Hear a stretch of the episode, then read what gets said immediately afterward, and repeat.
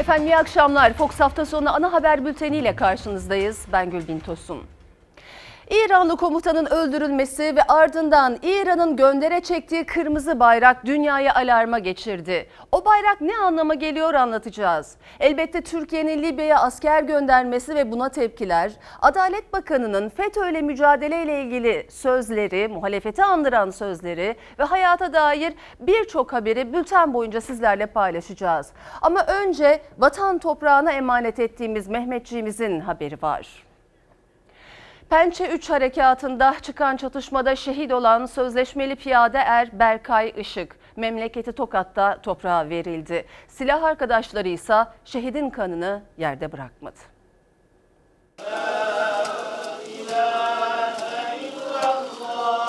Ufak tefek yaraları varmış, annesine söylemiş. Annesi gitme diye özellikle rica ettiğinde ben askerim gideceğim demiş. Abisinin mutluluğuna ortak olmak için eve gelmişti 3 hafta önce. Düğünden hemen sonra görev bölgesine dönmüştü. Pençe Harekatı şehidi memleketi Tokat'ta son yolculuğuna uğurlandı. Haklarınızı helal ediniz. Sözleşmeli piyade er Berkay Işık 3 aydır operasyon bölgesindeydi. İran kuzeyinde Haftanin bölgesinde PKK'lı teröristlerle girilen çatışmada şehit düştü. Ekber. 25 yaşındaki piyade er bekardı. İl müftüsü kıldırdı cemevindeki cenaze namazını. Almus ilçesinde düzenlenen törenin ardından köy mezarlığına defnedildi. Allahu Ekber. Allahu Ekber. Güvenlik güçleri şehidin kanını yerde bırakmadı. İran kuzeyindeki Avaşin Basyan'da eylem hazırlığında olduğu belirlenen iki terörist hava destekli operasyonla etkisiz hale getirildi.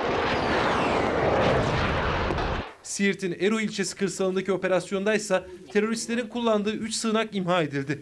Çok sayıda silah ve yaşam malzemesi ele geçirildi. El bombası, 3 tane el bombası. Amerika'nın İran'ın efsane komutanı Süleymaniye düzenlediği suikast sonrası Orta Doğu diken üstünde. Tahran'dan intikam sesleri yükseliyor. İran bugün dünyayı endişelendiren bir hamle yaptı. Kum kentinde Şiiler için tarihi öneme sahip bir cami kubbesine savaş ilanı anlamına gelen kırmızı bayrak asıldı. İran tarihinde bir ilk yaşanırken bayrağın Süleymani'nin intikamı alınana kadar asılı kalacağı açıklandı. Allahu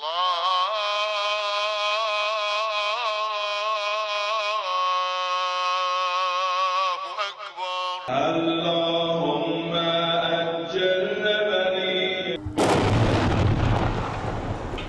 İranlı General Süleymani'nin Amerikan füzesiyle öldürüldüğü anın görüntüsü yayınlandı. Tahran 35 Amerikan hedefi ve Tel Aviv menzilimizde dedi. Füze üslerini alarma geçirdi.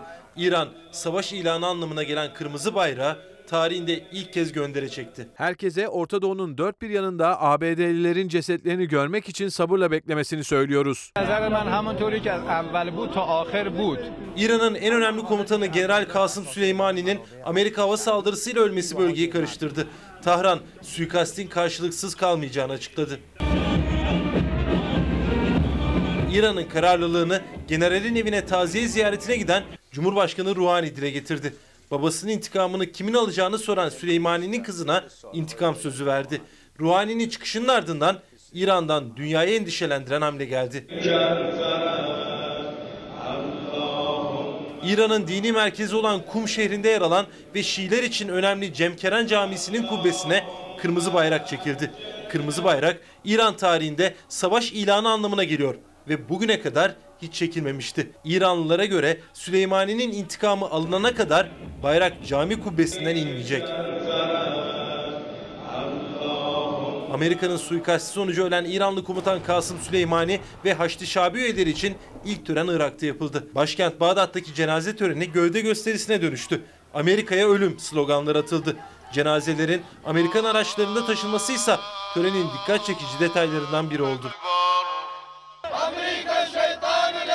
Orta Doğu'da savaşın ayak sesleri daha yüksek sesle duyulurken İran'ın Birleşmiş Milletler elçisi endişeleri doğruğa çıkardı. İranlı diplomat Amerikan televizyonlarına konuştu. İki ülkenin savaşa sürüklenip sürüklenmediği sorusuna savaşın başladığı yanıtını verdi. in assassinating uh. Amerika, İran ordusunun en üst düzeydeki bir generaline suikast düzenleyerek zaten savaşı başlattı. Bu olaya gözümüzü kapatamayız. We took action last night to stop. Bir savaş başlatmak için değil, savaşı durdurmak için bu adımı attık. Tehditler ardı ardına gelirken Amerika bölgeye takviye kuvvet gönderme kararı aldı. İlk etapta 3500 asker bölgedeki Amerikan üslerine konuşlanacak. Amerika öncülüğünde IŞİD'le mücadele için kurulan koalisyon operasyonların askıya alındığını açıkladı. NATO da Peşmerge ve Irak ordusuna verilen eğitimlerin durdurulduğunu duyurdu. İran ve Amerika'dan savaş sesleri yükselirken iki ülke perde arkasından mektup diplomasisi yürütüyor. Tahran, Washington'ın İsviçre aracılığıyla gönderdiği mektuba yanıt verdi. İran Meclisi Ulusal Güvenlik Komitesi Başkan Yardımcısı, tansiyonu düşürmeye çalışan Amerika'ya size güvenmiyoruz mesajı gönderildiğini söyledi. Ankara gelişmeleri yakından takip ediyor. Dolmabahçe'de yapılan güvenlik zirvesinin ardından Cumhurbaşkanı Erdoğan hem İran hem de Irak Cumhurbaşkanı ile görüştü. Dışişleri Bakanı Çavuşoğlu da İran ve Rus mevkidaşlarıyla telefonda konuştu. Bölgedeki son durum ele alındı. Libya'ya asker gönderilmesine ilişkin tezkere meclisten geçti ama tartışması sürüyor. Kılıçdaroğlu bir kez daha Libya'da ne işimiz var diye sordu. Birleşmiş Milletler barış gücü çağrısını yineledi. Meclisteki iki milletvekilinden biri oylamaya katılmayan, biri de hayır oyu veren Saadet Partisi'nin genel başkanı Temel Karamollaoğlu ise prensip olarak asker göndermeyi destekleriz. Ama Türkiye sıcak çatışmada taraf olmamalı dedi. Fizan'ı duymuşsunuzdur. Seni Fizan'a süreceğim diye çok söyleriz. Fizan Libya'daki çöldür. Bizim askerlerin orada ne işi var? CHP lideri Libya'ya asker gönderilmesine en başından karşı çıkıyor. Tezkerenin meclisten geçmesi sonrası tepkisini sürdürdü. Asker gönderilmesine hayır demeyen Saadet lideri ise Erdoğan'ı uyardı. Sıcak çatışmaların içinde taraf olmamalıdır. Ara bozuculara karşı ara bulucu rolünü üstlenmelidir. Tezkere meclisten geçti ama cevap bekleyen sorular var. Libya'ya kaç asker gönderilecek? Askerler ne zaman gidecek? Belli değil. Evet orada bir sorun var. Müslüman kanı akıyor mu? Evet Müslüman kanı akıyor. Nasıl çözeriz? Birleşmiş Milletler diyor ki ben mevcut hükümeti destekliyorum ve tanıyorum. O zaman gidersin dersin ki Birleşmiş Milletler'e kardeşim burada kan akıyor. Gönder buraya barış gücünü. Libya'da huzur sağlasınlar. Kan akmasın. Kılıçdaroğlu Birleşmiş Milletler çatısı altında Libya'daki krizin sonlandırılması gerektiğini söyledi. Türk askerinin bir çatışmaya girmemesi gerektiğini, diplomasi öncelikli olmalı dedi. Arap Birliği'ni çağırırsın. Dersin ki bu sorunu çözmemiz lazım. Arap Birliği'nin yeni bir rol üstlenmesi lazım. Diplomasiyi kullanmıyorlar. Savaş diplomasi de en son çaredir. Savaşın da kazananı olmaz. İnsanlar hayatlarını kaybederler. Kılıçdaroğlu Libya politikasını eleştirirken Suriye örneğini verdi. Orta Doğu bataklık diyerek. Hiçbir Türkiye Cumhuriyeti hükümeti Orta Doğu'daki bir işe bulaşmadılar. Hep yukarıdan baktılar. Bakın Irak'ta İran arasında savaş oldu. 8 yıl sürdü. İki ülkenin de güvendiği tek ülke vardı Türkiye. Şimdi Türkiye taraf oldu. Hakem rolünü kaybetti. Prensip olarak asker göndermesinin gerektiği bir noktada elbette askerin gönderilebileceğini düşünürüz. Tezkere görüşmeleri öncesinde Türk askerinin Libya'ya gitmesine destek veren bir açıklama yaptı Saadet Partisi. Ancak meclisteki iki vekilinden biri oylamaya katılmadı, diğeri de tezkereye hayır dedi. Karamollaoğlu Saadet Partisi milletvekillerinin tavırlarına değinmedi ama iktidarı uyardı. Asker gönderme konusu yanlış atılacak adımlarla vahim bir sonuç doğurabilir. Provokasyon ihtimaline karşı çok dikkatli olunmalıdır. Ankara Cumhuriyet Başsavcısı Yüksel Kocaman'ın sözleri Bülent Arınç'ın başsavcıya yönelik sert eleştirisiyle tırmanan tartışmada Adalet Bakanı konuştu. Arınç'ın başsavcı hakkında inceleme yapmaya çağırdığı Adalet Bakanı Abdülhamit Gül, Ankara Cumhuriyet Başsavcısı Yüksel Kocaman'a sahip çıktı. Savcı zaten e, dava açarak ihsasta kanaatini ortaya koymuştu. İddiada bulunmuştu. Sayın Başsavcı doğrudan bir adli konu üzerinde isim ve olay zikrederek subjektif görüş beyan edemezsiniz. Sizin bu konuşmanız ihsası rey mahiyetindedir. Yargılamayı etkilemeye teşebbüstür. Savcı burada ihsas reyde bulundu. E, siz yargı makamısınız gibi bir e, teknik olarak o eleştiri çok doğru değil. Bülent Arınç'ın Ankara Cumhuriyet Başsavcısına yönelik sözleriyle alevlenen tartışmaya Adalet Bakanı Abdülhamit Gül de katıldı. Bakan Arınç'a yanıt verdi, başsavcıya sahip çıktı. Soruşturmayla alakalı bir savcının e, kanaatini ya da itiraz etmesi, savcının dava açması bir mahkumiyet anlamında değil. Talepte bulunur ama bu beraat de edebilir. Ekrem Yeter'le ilgili bizim açımızdan o dosya dolu bir dosyaydı. Karara itiraz ettik ve bozulacağını düşünüyorum. Ankara Cumhuriyet Başsavcısı Yüksel Kocaman'ın bu açıklamasıyla Bülent Arınç'ın damadıyla ilgili tartışma raftan indi. Ekrem Yeter hakkındaki beraat kararına itiraz ettik çünkü FETÖ ile bağlantısına ilişkin deliller var dedi başsavcı. Arınç ise Türkiye Büyük Millet Meclisi Antetli eski meclis başkanı sıfatıyla yaptığı açıklamada Başsavcı Yüksel Kocaman'ı yargılamayı etkilemeye çalışmakla suçladı. Sayın Başsavcı, bu sözlerinizle kötü niyetlilere malzeme verdiniz. Bu sözleriniz nedeniyle gerek bakanlığın gerekse Hakimler Savcılar Kurulu'nun gerekli incelemeyi de yapacağına inanıyorum. Benim damadım da olmasaydı, sıradan bir insan da olsaydı beraat ederdi. Savcıların da sübjektif değerlendirmelerden kaçınması gerektiğini mutlaka bilmeleri gerekir. AK Parti Grup Başkan Vekilinin açıklamaları da Arınç'a destek gibiydi. Ama gözler en çok da Arınç'ın göreve çağırdığı, gerekli incelemeyi yapacağına inanıyorum dedi. Adalet Bakanı'nın üzerindeydi. CNN Türk televizyonunda konuştu Abdülhamit Gül. Arınç'ın tepkisinin aksine başsavcıyı savundu. Ekrem Yeter hakkındaki beraat kararına itiraz etmek, o konuda görüş bildirmek başsavcının görevi dedi bakan. Savcılık makamı bir bütündür. Yargılama makamı değildir. Savcılık talepte bulunur. Mahkeme karar verir. Savcının e, kanaatini ya da itiraz etmesi, dava açması bir mahkumiyet anlamında mahkeme kararı gibi değil. Ağır Ceza Mahkemesi mahkumiyet kararı verirken iyi, beraat kararı verdiğinde mi kötü oluyor? İlk celsede veya ikinci celsede beraat kararı verilenler yok mu? Sayın Başsavcı açıklamalarınız her haliyle yanlıştır. Hukuk ve etik kurallarına aykırıdır. Siz yargılama sonucunda bir kararınızı önceden açıklıyorsunuz gibi bir e, eleştirinin e, doğru değil. Çünkü savcı iddiada bulunur, kararı verecek olan mahkemedir. Adalet Bakanı'nın açıklaması sonrası gözler yeniden Bülent Arınç'a çevrildi. Sayın seyirciler Kanal İstanbul tartışmasında Ulaştırma Bakanı'nın kurduğu bir cümle hem Ekrem İmamoğlu'nun hem de muhalefetin tepkisine neden oldu. Bakan Cahit Turhan Kanal İstanbul'un gerekliliğini anlatırken projeyi savunurken yeğenine referans gösterdi. O sözlere tepki geldi.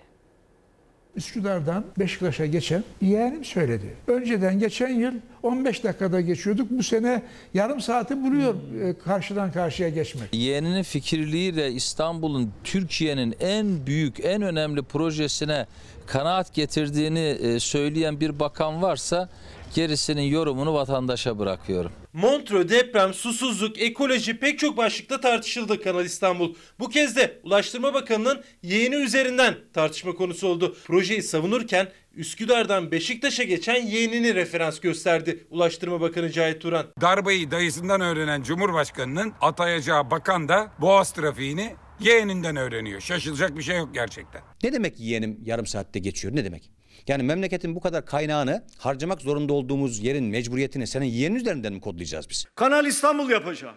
Yap kardeşim. Hangi parayla yapacaksın? CHP lideri Kılıçdaroğlu da projeye neden karşı olduğunu altına ekonomik tablo üzerinden bir kez daha çizdi. İktidara seslendi. Ya aç çocuğun karnı doyurdun mu? İşsize iş buldun mu? Fabrika kursana. Devlet fabrika yapmaz. Bizim anlayışımıza göre devlet yatırımcıya altyapıyı yapar, yatırım ortamını iyileştirir, gerekli teşvikleri verir. Ulaştırma Bakanı Cahit Turan ise muhalefete yanıt verirken Kanal İstanbul'un gerekliliğini Boğaz trafiğindeki yoğunlukla da anlatıyor.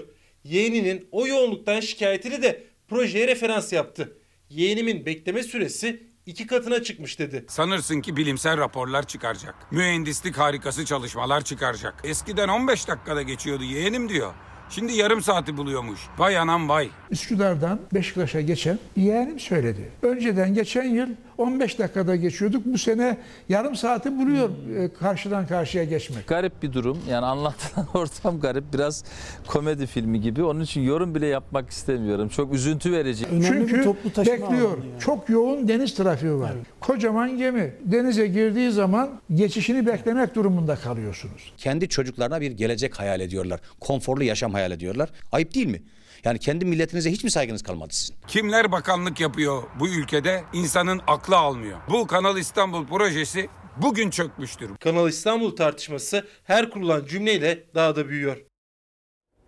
Biraz önce de aktarmıştık. Bülent Arınç'ın damadı ile ilgili tartışmada Ankara Cumhuriyet Başsavcısına destek veren Adalet Bakanı Abdülhamit Gül, FETÖ yargılamalarına ilişkinde büyük ses getirecek açıklamalar yaptı. FETÖ ile mücadele de herkesi aynı çuvala doldurursanız mücadeleyi sulandırmış olursunuz dedi. Kabul edilemeyecek kararlar verildiğini söyledi.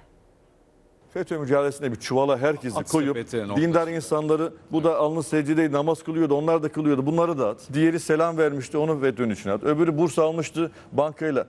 Bunların hepsini içine atarsanız FETÖ mücadelesinde milletin beklediği asıl mücadelede bir e, zafiyet olur, sulandırılmış olur. Gelinen noktada artık bir çuval yapıldığını, herkesin için, içine atıldığını Adalet Bakanı da söylüyor. Elbette bizim de ya böyle karar olur mu? Bu nasıl karar dediğimiz kararlar olabiliyor. Özellikle bu FETÖ yargılamalarında da milletin beklentisi bu işin sulandırılmaması. Adalet Bakanımızın vazifesi sadece söylemesi yetmez. Mekanizmaya sağlıklı çalışır hale getirmesi lazım. Suistimale konu kim varsa, bu işlere kim heves ediyorsa onların canını okusunlar. Adalet Bakanı FETÖ ile mücadelede öyle cümleler kurdu ki bugüne kadar muhalefetin dile getirdiği eleştirileri sıraladı. O sözleri muhalefet cephesinde yankılandı. Bunların kurumlarının önünden geçen e, kişiyi cezalandırıp kurumun içinde ana me- merkezinde olanlarla ilgili farklı bir tavır asla milletin kabul edeceği bir tavır değil. Daha kim söylesin en son Adalet Bakanı söyledi. Arkan kalabalıksa, paran varsa FETÖ'cülükten kurtuluyorsun.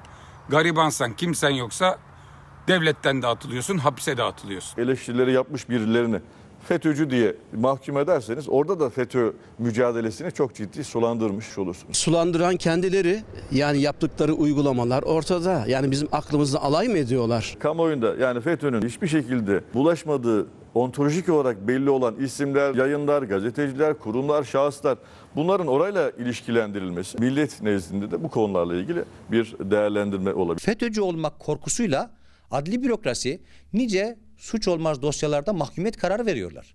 Sırf FETÖ'cü olmak korkusuyla. Yani birilerini serbest bırakırsak biz FETÖ'cü oluruz. Eksik kararların, yanlış kararların olduğu, özensiz bazı hususların yaşandığı hususlar var. FETÖ'cülerin en memnun olacağı işine, sevineceği işine biliyor musun Hakan Bey? Herkes FETÖ'cü olsun aradan ben sıyrılayım. Bakan Gül FETÖ ile mücadelede yargının eksik, yanlış, kabul edilemeyecek kararlar verdiğini söyledi. Muhalefet ise bunun son örneği sözcü davasındaki cezalar diyor. Bakan o konuya da girdi. Yürüyen bir davayla ilgili yürütmenin bir üyesi olarak bizim bir söz söylememiz e, doğru olmaz. Çünkü kararın yine bir yargıta yolu da var. Adalet Bakanı sözcü davası üzerinden de yargıya mesaj verdi. Akıllarda soru işareti kalmamalı diyerek FETÖ'nün henüz temizlenmediğinin altını da özellikle çizdi. 40 yıldır bu yapıyla ve kripto anlayışıyla sızmaya çalışan bir örgütü 40 günde biz bitirdik, hepsini temizledik diye bir yaklaşım büyük bir rehavet olur. CHP lideri Kılıçdaroğlu İstanbul'da kadın muhtarlarla buluştu. Elektrik borcunu ödeyemeyenlerden işsiz sayısına kadar birçok konuda rakam vererek iktidarı eleştirdi. Saadet Partisi Genel Başkanı Karamollaoğlu ise Ankara'da il başkanlarına ekonomide hangi sıkıntıların yaşandığını anlattı.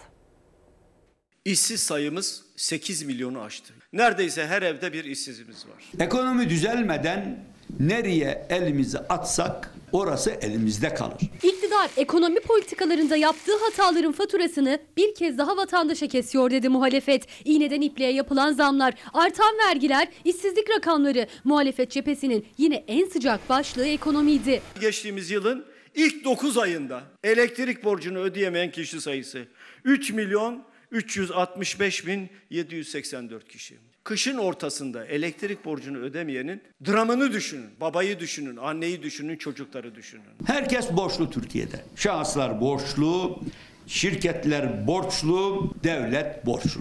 Ağlar beyler gibi yaşamak, öbür taraftan da bir grubun yoksulluk zinciri içinde yaşamasını sağlamak siyaset midir? 2020'ye girdiğimiz, yeni bir 10 yıla girdiğimiz Türkiye'de kişi başına aylık geliri 673 liranın altında olan kişi sayısı 8 milyon 647 bin 283 kişi. CHP lideri İstanbul'da kadın muhtarlarla buluşmasında yoksulluk üzerinden hedef aldı iktidarı. Saadet Partisi lideri Karamollaoğlu ise Ankara'da il başkanlarına çizdi ekonomik gidişatın tablosunu. Allah aşkına dışarıdan saman getiriyoruz ya. İki Trakya büyüklüğünde alan ekilmiyor. Ya mercimeği yok ettik. Dışarıdan mercimek getiriyoruz. Tarım çökertilmiş, hayvancılık maalesef bitirilmiştir. Emekliye, çiftçiye, Dul ve yetime verirken çok cimri davranan iktidar rantiyeye verirken bonkörlükten hiç vazgeçmemektedir. 2019'un 11. ayına kadar 17 yılda Londra'daki bir avuç tefeciye Türkiye Cumhuriyeti Devleti'nin ödediği faiz 163 milyar 691 milyon. Dünyanın borcunu aldık. Nereye gitti bu para? CHP lideri İstanbul Üniversitesi'nde öğrencilerin 2 Ocak'tan itibaren kahvaltı öğünlerinin kaldırılmasına ses yükseltirken Beştepe'yi hedef aldı. Bu çocukların sabah kahvaltısını kestiler. Yemeklerini kesiyorlar. Ya bunlar bu memleketin çocukları kardeş. Yani tasarruf yapa yapa üniversite öğrencisinin yemeğine kahvaltısına mı sıra geldi ya? Sarayında yap tasarrufu kardeşim. Üniversite öğrencisinin tasarrufu mu olur? Aralık ayı enflasyonunun açıklanmasıyla emekliler de yeni yılın zamlı maaşlarını öğrenmiş oldu. Ancak hissedilen enflasyon onlara göre çok daha yüksek olacak ki kiloyla alışveriş yerini grama taneye bıraktı. Üstelik gıda enflasyonunun maaş zamlarını katladığı Türkiye İstatistik Kurumu'nun rakamlarıyla da tescillenmiş durumda. Emekli pazardan ne alıyor? Doğru dürüst bir şey alamıyor. Emekli maaşıyla geçinmeye çalışıyoruz. Mesela siz bugün ne aldınız sebze meyve olarak? Portakal, havuç, turp, ıspanak bu kadar. Eskisi gibi pazar arabasını doldurmayı zaten unuttu emekli. Ancak artık poşetlerin sayısı da düştü. Bu yılda farklı olmayacak gibi. Çünkü emekliler gıda enflasyonunun yarısı kadar zam alabildi. Üstelik emeklilerin en çok tükettiği ürünlerde yıllık fiyat artışı %20'yi %30 buluyor. Ispanak aldık, elma aldık, ihtiyacımız olanları aldık.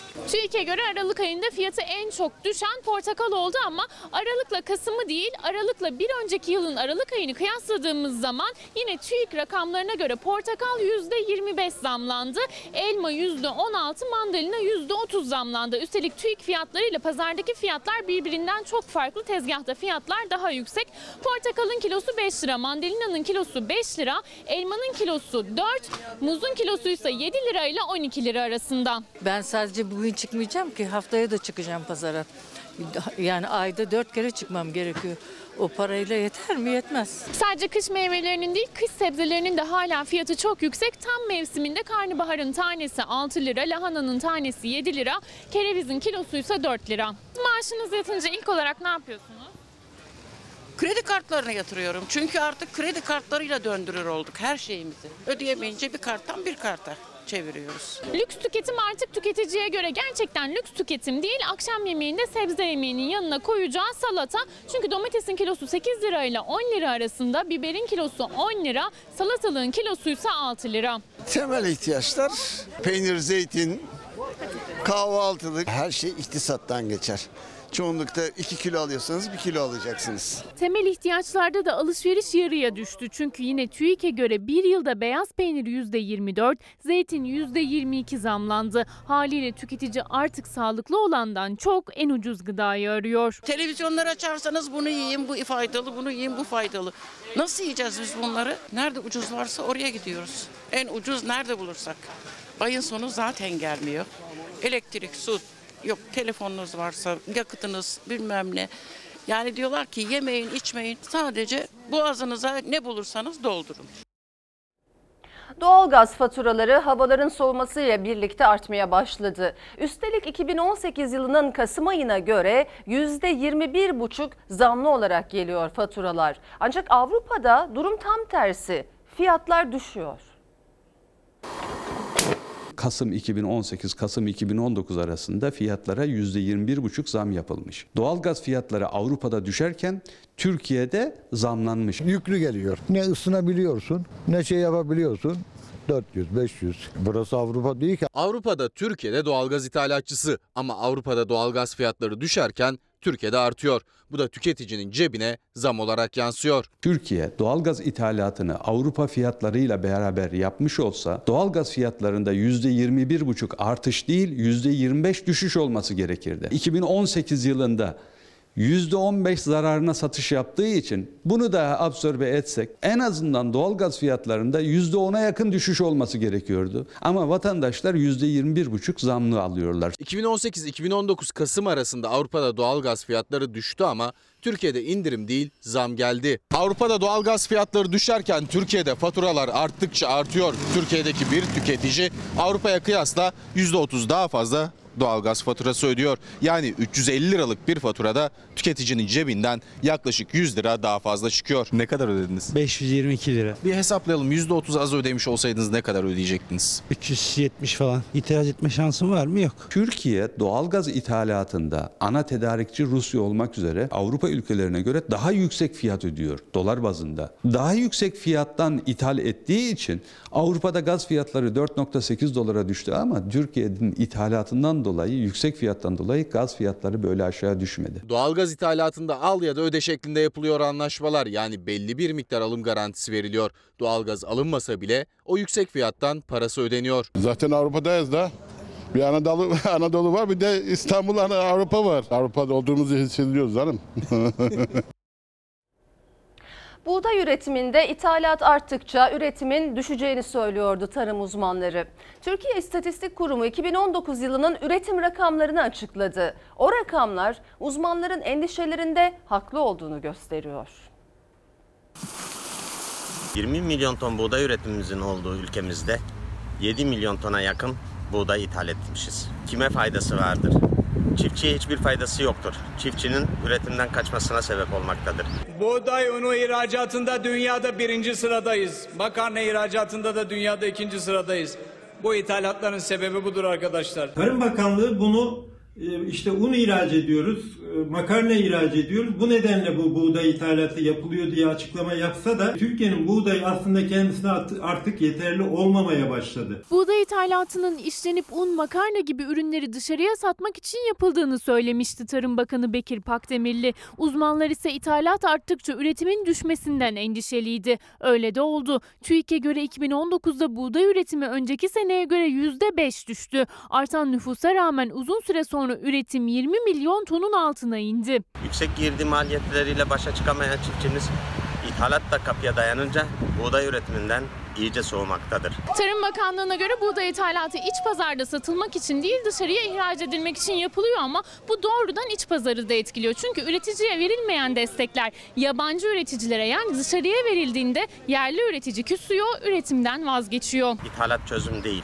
Bizi dış ülkelere bağımlı hale getirir. Türkiye buğdayı ağırlıklı olarak Rusya'dan alıyor. Buğday üretimi 2015'ten bu yana hep 20 milyon tonun üzerindeydi. 2019'da 5 sene öncesine döndü. 19 milyon tona. İthalat nedeniyle üretimin düştüğü görüşüne Tarım Bakanı Pakdemirli ihracat için dışarıdan buğday alıyoruz yanıtını vermişti ama ithalattaki artışa rağmen ihracat da yerinde sayıyor. Bu ithalatlar makarna ve un içindir. 2018'de 5.7 milyon ton e, buğday ithalatı gerçekleştirdik ve 3.5 milyon ton da un ihracatımız var. 2019'un ilk 10 ayına baktığımızda 7.6 milyon tonluk bir buğday ithalatı var.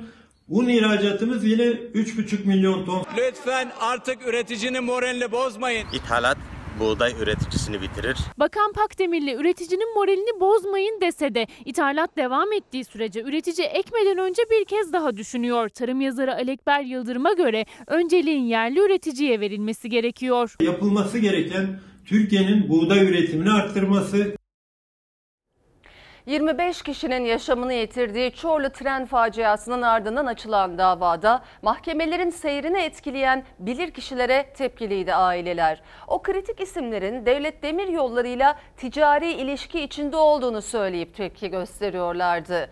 Ve CHP'nin soru önergesi üzerine Ulaştırma Bakanlığı o iddiayı doğruladı. Üstelik bilirkişilere 1 milyon lira ödendiği de ortaya çıkmış oldu. Sorumluluğun hesabı sorulacak. İfadeleri şu 14 ayrı projede danışmanlık yaptılar.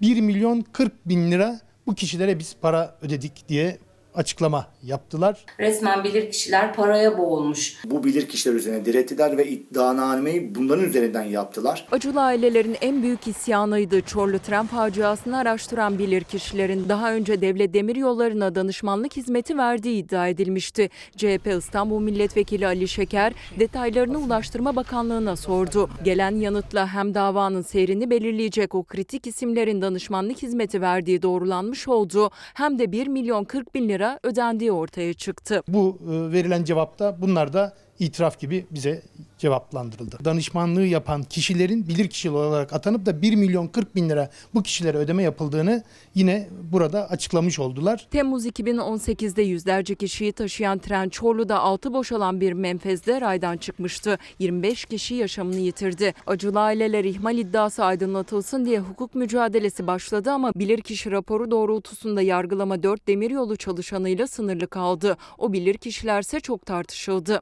Yanlı kişiler olduğunu sürekli dile getirmiştik. E, TCDD ile ticari ilişkisi olduklarından bahsetmiştik. Bugün bir kez daha Türkiye'de buna şahit oldu. Yanlı kişiler olduğuna. Tren faciasında 14 yaşındaki kızı Bihter Bilgin'i kaybetmişti Zeliha Bilgin. O da aynı kazada anne ve babasını kaybeden İsmail Kartal da bilirkişiye yönelik itirazları duyulsun diye çok çabaladı. Ulaştırma Bakanlığı ile olan ilişkilerinin gün yüzüne çıkmış olması e, bizim ne kadar haklı olduğumuzu göstergesi. CHP'li Şeker'in soru önergesinde Ulaştırma Bakanlığı'nın verdiği cevap iddiaları doğruladı. Davaya bilirkişi olarak atanan isimler devlet demiryollarına daha önce danışmanlık hizmeti veren isimlerdi. Yüksek hızlı tren hatlarının yapılması ve işletmeye alınması aşamalarında TCDD'ye verdiği danışmanlıklar için üniversitelerin döner sermayeleri aracılığıyla 14 ayrı danışmanlık sözleşmesi için toplam 1 milyon 40 bin lira bedel ödenmiştir. Bir müteahhit grubu işe alıyor.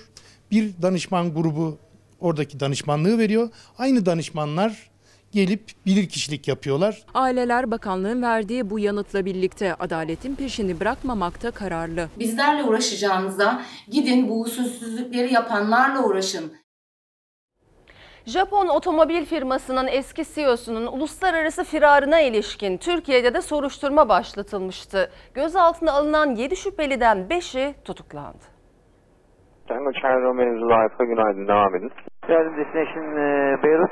Şu anda sadece Türkiye bu olayla ilgili, Türkiye'de bu olaya, bu fiile destek olanlarla ilgili bir e, soruşturma devam ediyor. Japonya'dan İstanbul'a, İstanbul'dan da Beyrut'a uzanan büyük kaçışla ilgili soruşturmada İstanbul'dan kalkan uçakların 4 pilotu ve özel havayolu şirketinin operasyon müdürü tutuklandı. Zimmetine para geçirmekle suçlanan Japon otomotiv şirketinin eski CEO'sunun kaçış için kullandığı uçaklara da el konuldu. Adalet Bakanlığı yakın takipte. Türkiye bir hukuk devleti.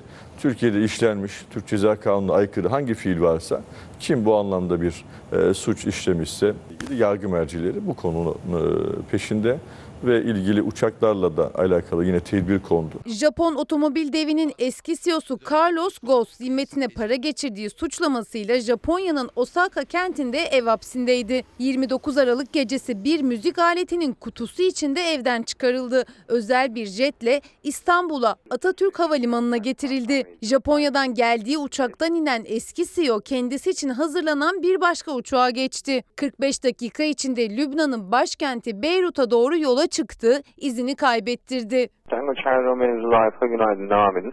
Yardım destination e, Beyrut. Beyrut'tan daha önce tanıdığım biri aradı. Yardım etmezsem çocuğuma ve eşime zarar vereceklerini söyleyerek tehdit etti. Japonya'dan gelen kişiyi bir uçaktan öbürüne ben götürdüm ama kim olduğunu bilmiyordum. Bakırköy Cumhuriyet Başsavcılığı'nın başlattığı soruşturmada gözaltına alınan 7 kişi arasındaydı. Özel Havayolu Şirketi'nin operasyon müdürü OK. O ve 4 pilot göçmen kaçakçılığı suçlamasıyla tutuklandı. İki yer hizmetleri çalışanı serbest bırakıldı. CEO'nun uluslararası firarına karışan başka isimler var mı araştırılıyor. Japonya'dan da adli yardımlaşma anlamında herhangi bir talep gelmedi. Türkiye'de öyle bir fail varsa, kırmızı bültenle aranan biri varsa bu konuda e, ilgili ülke iadesini yapacaktır. Aydın'da inciri, zeytini ve bamyasıyla ünlü Kızılcaköy'e jeotermal enerji santrali kurulmak isteniyor ve köylü bir yılı aşkın süredir mücadele veriyor. Santral için ÇED raporu çıktı. Uygundur denildi. Aydın ayağa kalktı. Biliyorsunuz Aydın'ın dağlarından, bal ovalarından yağ damlardı. Ama şimdi bu açılan kuyularla birlikte Aydın'a ölüm akıyor. Aydın'ımız hasta. Bütün herkes hasta. Kanser hastası. Kadınlarda erken doğum. Birinci sınıf tarım topraklarına jeotermal açmaya çalışıyorlar. Şimdi Avrupa'ya baktığım zaman bir karış tarım toprağını pamuklara sarıyorlar, koruyorlar. Ama bizim dönüm dönüm tarım topraklarımız sanayilere açılıyor. Zeytin ağaçlarının hemen yanında yerleşim yerlerinin ortasında kurulan jeotermal enerji santralleri. Aydınlılar o santrallerin usulüne uygun çalışmayıp çevre ve insan sağlığına zarar verdiğini savunurken denetlenmek yerine yenilerinin de yapılması planlanıyor. Bir tanesi de merkez ilçe Efeler'e de çok yakın olan bir yıldır JES'e karşı mücadele veren Kızılcaköy'de. Çet süreci tamamlandı ve uygundur raporu çıktı. Şimdi bizim tekrar bu hareketlenip imza kampanyalara başlamamızın nedeni Kızılcaköy'de biliyorsunuz siz de takip ediyordunuz. CTM istemiyoruz. Ne istemiyorsunuz? CTM'ye istemiyoruz. Çet raporunu onayladı e, Denetleme ve İnceleme Komisyonu. E, 10 gün süreyle halkın görüş ve önerilerine açıldı. Aydın Merkez İncirliova ilçesi Kızılcaköy mahallesine jeotermal enerji santralinin yapılmasını istemiyor ve ÇED raporuna itiraz ediyorum yazılı belgenin altına imzasını atıyor Aydınlılar. Aydın kent meydanında ve sadece 2 saatte 400'ün üzerinde imza toplandı bile. İmzayı at. Attım. Neye attın? Jeotermal istemediğimiz için attım. İstemiyor? İstemiyoruz. Niye istemiyorsun? Kokusundan dolayı zehirleniyoruz. Zeytinimiz, incirimiz hiçbir şeyimiz olmuyor. İtiraz hakkı kullanıldı, toplanan imzalar Çevre İl Müdürlüğü'ne gönderildi. Jeotermal açılan yerlerde gördük Alangülü'de. Zeytin mezarlığı var. İncir ağaçlığı mezarlığı var. Akşamleyin saat 11'den sonra sabaha kadar jeotermal hidrojen gazlarını bırakıyorlar. Salınımın yüksek olduğu gecelerde Aydınlılara belediyeden mesaj dahi gidiyor artık. Dışarı çıkmayın, kapıyı pencereyi kapayın, havayı solumayın diye. Durum Aydınlılara göre bu denli vahimken yeni jestler planlanmaya devam ediyor. Burası Kalfaköy. Valilik binasının 950 metre ilerisinde iki tane kuyu kazıldı burada. İşin kötü merkezde. merkezde. Valilik binasının 900 metre ilerisinde. Şurası Yılmazköy. Yılmazköy'de halk ayakta. İmamköy aynı şekilde. Burada da iki tane jeotermal tesisi var. Şimdi bu iki jeotermal tesisi, iki de burada yapılacak dört. Bir de bu Kızılcaköy'de. Yani düşünün dört tarafı jeotermalle sarılmış bir ilçede insanlar nasıl yaşayabilirler? Bizim yaşam alanlarımızın elimizden alınmasını istemiyoruz. Biz günahsız kurdun kuşun hakkını savunuyoruz. Sadece yaşam hakkımızı istiyoruz o kadar. Ardahan'da işsizlikle mücadele için kadınların hayatına dokunan önemli bir adım atıldı. Açılan bez çanta atölyesiyle dikiş öğrenen kadınlar eğitimin ardından asgari ücretle çalışmaya başlayacak. Ev geçindiriyoruz. Çocuk okutuyoruz tabii ki. iki tane çocuk okutuyorum. Çocuğumun geleceği için harcayacağım. İşsizlikle mücadele için atılan önemli bir adımdı. Kadınların hayatını değiştirdi. 25 Ardahanlı kadın bez çanta dikerek hem kendi hem de çocuklarının geleceği için umutla çalışıyor artık. Evde oturuyorduk bundan önce. Yani hiçbir şeyimiz yoktu. Ardahan'da işsizliği bitirmeye niyetliyiz. Ardahan'da kadın istihdamını destekleyen proje, hayırsever bir iş adamının atölyeye birkaç dikiş makinesi hediye etmesiyle başladı. Ardından projeyi Ardahan Belediyesi destekledi. Şimdi burası hem bir eğitim yuvasına hem de Ardahanlı kadınların evlerine ekmek götürebileceği bir iş kapısına dönüştü. İki ay oluyor biz e, işe başladığımız. Severek yapıyoruz. İş imkanımız oluyor. Her Türk kızı bayanı olduğu gibi çok özverili, hem çalışkan. İşsizdim. Burada öğrendim çalışmayı. Türkiye'nin sorunu işsizlik ama doğudaki etkisi daha büyük. İş için büyük şehirlere göç veren o illerden biri de Ardahan. İstanbul'da meslek sahibi olan Ardahanlı bir iş insanı memleketini unutmadı. Belediye ile işbirliği yaparak bez çanta atölyesi açtı. İş arayıp bulamayan ev bütçelerine katkı sunmak isteyen Ardahanlı 25 kadın burada 3 ay boyunca eğitim görecek. Eğitim süresince biner lira maaş alıp eğitim bittikten sonra da bu atölyede asgari ücretle çalışmaya başlayacaklar. Kars'taki bir esnafımız bu çantayı kullanırken e, İstanbul'dan, İzmir'den, Ankara'dan yaptırıp getiriyor. E, Biz onlara diyeceğiz ki hazır buradayız. Nakliye masrafından da kurtulmuş olacak. Siparişler alınmaya başlandı. Ardahan Belediye Başkanı Faruk Demir kararlı. Yerel yönetimlerin de en büyük hedefi artık istihdamı arttırmak. Böyle bir işe çok ihtiyacımız vardı. Sağlık Bakanlığı tarafından onaylanan ilaçlarını bir yıla yakındır kullanan SMA hastaları büyük gelişme kaydetti. Tip 3 hastaları Ayça ve Burak Şahin kardeşler de önemli ilerleme gösterenlerden. Hadi bakalım sakin ol. Bir dakika. Sandalyeyi çekebilirsin. Tamam. Evet bakın sandalyeyi çekiyorum. Bir anne olarak ifade etmek gerekirse evladınızın size ilk anne dediği an, e, ilk adım attığı an, tay tay durduğu an ya da ilk gülümsemesi gibi bir duygu. Tip 3 SMA hastası Ayça Şahin bu hareketi artık hiç destek almadan yapabildiği için onun da annesinin de mutluluğuna diyecek yok. Aldığı ilaç sayesinde kasları her geçen gün biraz daha güçlendi genç kızın. Son olarak çömelme hareketini de hiç destek almadan tek başına yapmayı başardı. Çömelir pozisyona geldiğimde bu pozisyonu bir dakikaya yakın olarak koruyabiliyorum. Daha önce ne kadardı? Daha önce bir saniye bile duramıyordum. Direkt geriye doğru düşüyordum. Ayça bağımsız olarak duruyor. Bunu yapamıyordu. Hastalığın ilerleyişinin durması zaten başlı başına bir gelişme ve en önemli gelişme. Yurt dışında SMA hastalarının tamamının kullandığı ilaç sadece belli kriterde olan tip 1 hastaları için SGK kapsamına alınmıştı. 1 Şubat 2019'da yayımlanan tebliğ tip 2 ve tip 3 hastaları da kullanmaya başladı. Kendi hastalığına çare olsun diye moleküler biyoloji ve genetik okuyan Ayça Şahin de ilk dozunu o ay aldı. O günden bu yana yani 10,5 aydır aldığı 4 dozla yürüme mesafesi 3-4 kat arttı. Bu zor hareketleri bile artık yapabilmeye başladı. Bunu yapmak şu demek kalça ve kalça bacak ve gövde kaslarının güçlendiğini haber veriyor ve bu çok çok önemli bir şey. Mesela arabaya binerken e, bacağımı elimin desteği olmadan çekebiliyorum. Şimdi böyle yapıyorum ve biraz kendim yamulsam da böyle çekebiliyorum. Ayça'nın kardeşi Burak Şahin de SMA hastası. O da ilaç sayesinde sırt üstü pozisyonda sağa sola dönmeye başladı. Basit gibi görünen o hareket Şahin ailesi için mucize demek. Henüz alt bedenini tam olarak döndüremiyor ama e, alttan e, hafif desteklediğiniz zaman kollarını kendisi çekerek bedenini sırt üstü pozisyondan sağa ve sola döndürmeyi başardı. Bu gerçekten mucize gibi bir şey. Aferin, aferin. Aferin. Bu ilerleyici bir hastalık. Bunun durması bir kere çok mutluluk verici. Türkiye'nin her yerinden çocuk ve yetişkin hastalar bize kazanımlarını paylaşıyor.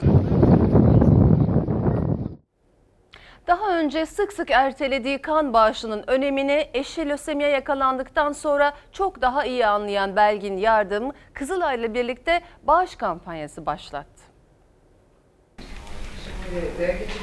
5 senedir donör olmak istiyorum aslında.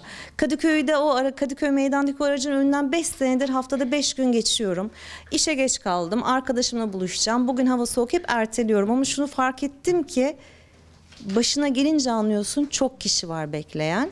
Bugün yarın diye geçiştirdiği her gün bir umudu eksiltiyordu aslında. Kök hücre bağışçısı olmak için 5 dakika yetiyor ama o 5 dakikanın önemini Belgin Yardım'da eşi lösemiye yakalandıktan sonra anladı. Eşi kan vermeyi ertelemeyen bir donör sayesinde hayata tutundu. Belgin Yardım şimdi başka hastalar için bağış kampanyası başlattı. Ben kalktım Ankara'dan buraya geldim. Ee, belki bir yardımımız olur, belki bir, şey- bir insana bir faydamız olur diye. 3 ay önce eşime e, lösemi teşhisi konuldu. Bir donör bulundu 9'a 10 uyumlu ama donör donör olmaktan vazgeçti. Bu bizim ve aile için büyük bir hayal kırıklığı oldu. Cengiz Yardım 3 ay önce yakalandı lösemiye. Donör kök hücre vermekten vazgeçince yeni kök hücre arandı ama bulunamadı. Avrupa ve bütün dünya Amerika dahil her yerden bakıldı ve donör bulunamadı. Cengiz Yardım ablasından yarı uyumlu kök hücre aldı. Gün geçtikçe iyileşiyor. Belgin Yardım ise eşi için çıktığı bu yolda başka hastalar için mücadelede. Kızılay'la iletişime geçti. Kendi mahallesinde kök hücre bağışı kampanyası başlattı. Beklediğimden çok çok kısa sürdü. Kök hücre vermenin ertelenmesinin en önemli sebebi vakit darlığı olarak görünüyor ama aslında kök hücre bağışçısı olmak çok kolay. Sadece bir form doldurmak ve saniyeler içinde 3 tüp kan vermek yeterli. Ne kadar sürdü? 15 saniye falan. Şahsen kasabım. Bu siteye siparişe gelmiştim. Girişte broşürleri okudum. Yardımımız dokunulması için buraya geldim yani. Ya herhangi bir acısı yok. İlk soruyu sorana kadar bitti zaten. Aynen öyle. 10 saniye içerisinde hayat kurtarma şansınız oluyor. Sonrasında da bir donörle uyum olması halinde biz onlarla iletişime geçiyoruz ve kabul etmeleri halinde de eee, artık süreci başlatıyoruz. O da bir kolay bir süreç. Ertelemeyin. Sizin de başınıza gelebilir. Sakın ertelemeyin. Sosyal medyanın yeni gözdesi kayak yapan 12 aylık bebek ailesiyle gittiği kış tatilinde yeteneğini sergileyen sevimli ufaklık herkesi kendine hayran bıraktı.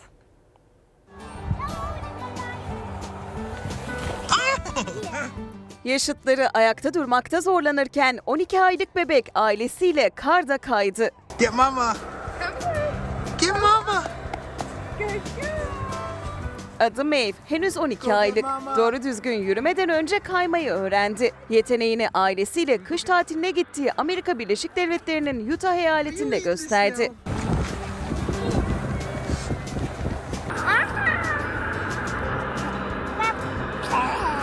Sevimli bebek kayak üstünde gayet rahattı. Neredeyse kusursuz şekilde dengede durdu. Kayaktan duyduğu mutluluk yüzüne yansıdı.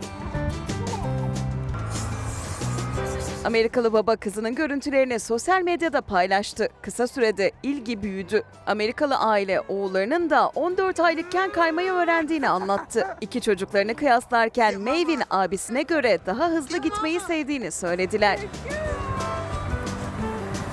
Go get mama. Şimdi ara zamanı. Efendim Fox hafta sonu ana haber bültenini burada noktalıyoruz. Fox'ta yayın Kafalar Karışık isimli sinema filmiyle devam edecek. İyi bir akşam geçirmenizi diliyoruz. Hoşçakalın. Her köşesi cennetin ezilir yerler için Bir başkadır benim memleketim